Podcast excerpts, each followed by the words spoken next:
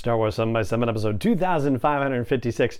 Common Ground is the latest episode from Star Wars The Bad Batch, and that's what we've got on tap for you here. It's our Bad Batch briefing, and the episode features some classic Star Wars tropes and some fun guest voices. Punch it!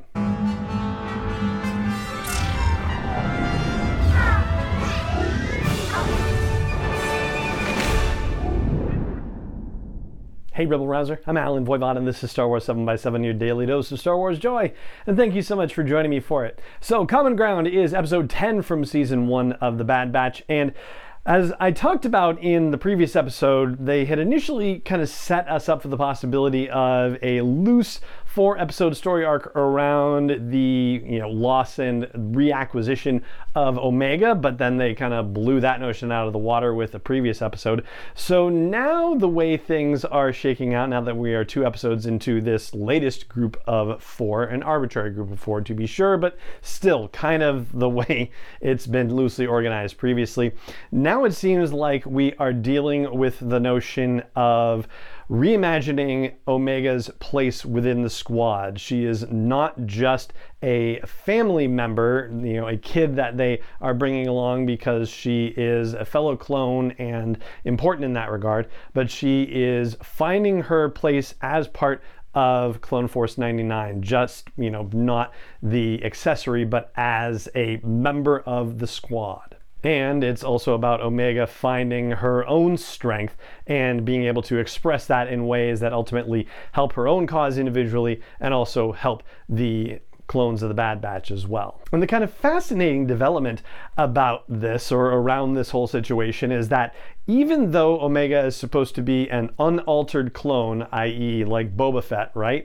She's also apparently enhanced in some fashion because she is strategic in a way that goes well beyond her years and well beyond what she you know might normally grow up to be if she weren't involved with the cloners on Kamino. And we find that out because it turns out she's a whiz at Dejarik, the classic game introduced to us all the way back in A New Hope. But that's just, you know, the side part of the episode, basically. The main part of the episode involves a mission that runs counter to the Bad Batch's instincts because it involves rescuing somebody who was a former separatist senator, Avi Singh. And we were just talking about the planet involved, Raxus, the other day because it was a planet that was mentioned in other Star Wars storytelling, and it's just you know fascinating to see how these things are getting linked up. But the gist of the episode is that the Empire is now an occupying force on Raxus, and a Captain Bragg is trying to speak to people at the Senate building on Raxus, saying, "Oh." Oh, you know, we're trying to help you, we're trying to be your friends, but you're not helping, so there's going to be a curfew now, and we're making this guy, Senator Singh, tell you what to do.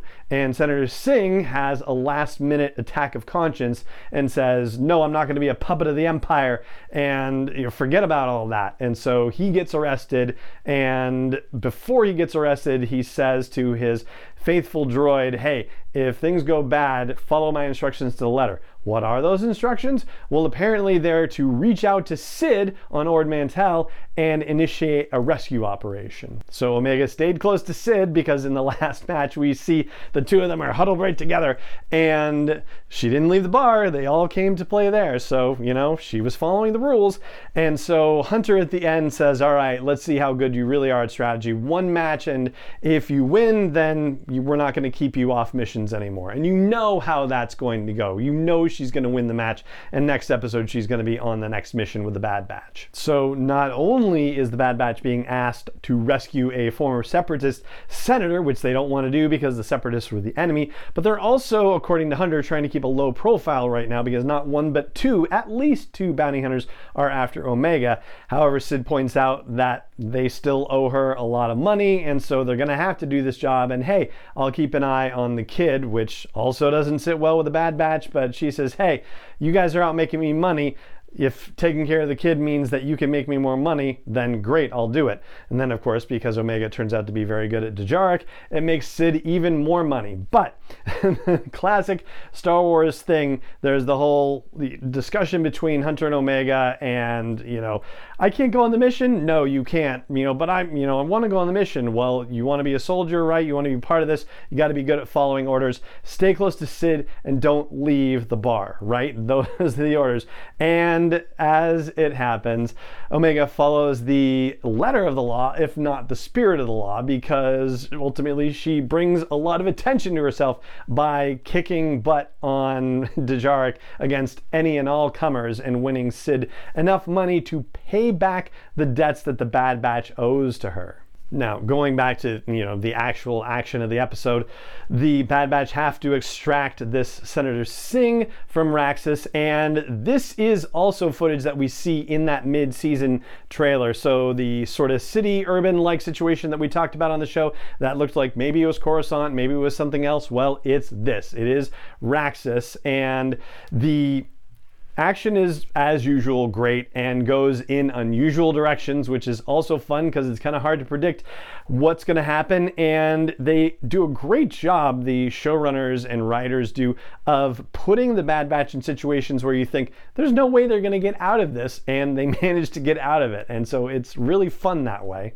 But something that kind of is, I mean, I don't know if it's really downplayed, but it's almost sort of, you know, done so quickly that you don't necessarily realize that it could mean something more is the fact that when Singh says, No, I'm not going to play along, and he's arrested, well, he's detained inside the Senate building, and there's a scene where Captain Bragg has an interrogator droid brought in, and she says, You know, yeah, don't worry, like, we'll extract what we need from you, and then we'll be done with you. And what exactly is it they're trying to extract from him? Like, all they talked about in the initial part of the episode was that they wanted to, you know, have control of the planet and be friendly with the people there, but they weren't cooperating, so they were going to you know, establish a curfew and blah, blah, blah, and have the senator tell them to be in curfew. But I mean, the interrogator droid is not going to brainwash the person and make them stand up and say, you must follow the curfew. So, what kind of information were they trying to extract from Senator Singh?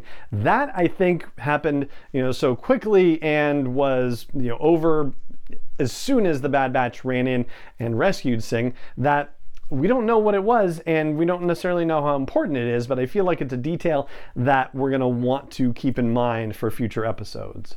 And that's what I've got for you for this Bad Batch episode, except for the thing that I mentioned at the top about some interesting, you know, voice actor situations here. We'll start with Shelby Young, who plays Captain Bragg, but who is a Star Wars veteran. She actually did the voice of Leia in the Forces of Destiny cartoon. She's also done additional voices for Galaxy's Edge and for season two of The Mandalorian. Liam O'Brien is back and has done voices for the series already. Sam Riegel, hopefully pronouncing that correctly, did voices for Jedi Fallen Order. And Sian Clifford is the voice of Singh's droid GS8, newcomer to Star Wars, but she is a co star of Phoebe Waller Bridge in the show Fleabag. Phoebe is, of course, the voice of L3 in Solo a Star Wars Story. And Alexander Siddig, who's probably best known as Dr. Bashir from Star Trek, yeah, Deep Space Nine. He's a newcomer to Star Wars here as well, but he also happens to be the maternal nephew of Malcolm McDowell, who has also done Star Star Wars and Star Trek too, for that matter. He was in Star Wars Rebels. So now they've both done Trek and Wars, which is pretty fun. And that is going to do it for the briefing today on Star Wars The Bad Batch Common Ground. It's episode 10 from season 1, and that's going to do it for this episode of the show as well. It just remains for me to say thank you so much for joining me for it, as always. And may the Force be with you wherever in the world you may be. 7 is not endorsed or sponsored yet by Lucasfilm Limited, Disney, or 20th Century Fox, and is intended for entertainment and information purposes only. Star Wars, the Star Wars logo, all names and pictures of Star Wars characters, vehicles, and any other Star Wars related items are registered trademarks and or copyrights of Lucasfilm Limited, or their respective trademark and copyright holders. May the force be with them. All original content is copyright 2021 by Star Wars 7 by 7 We hope you love it.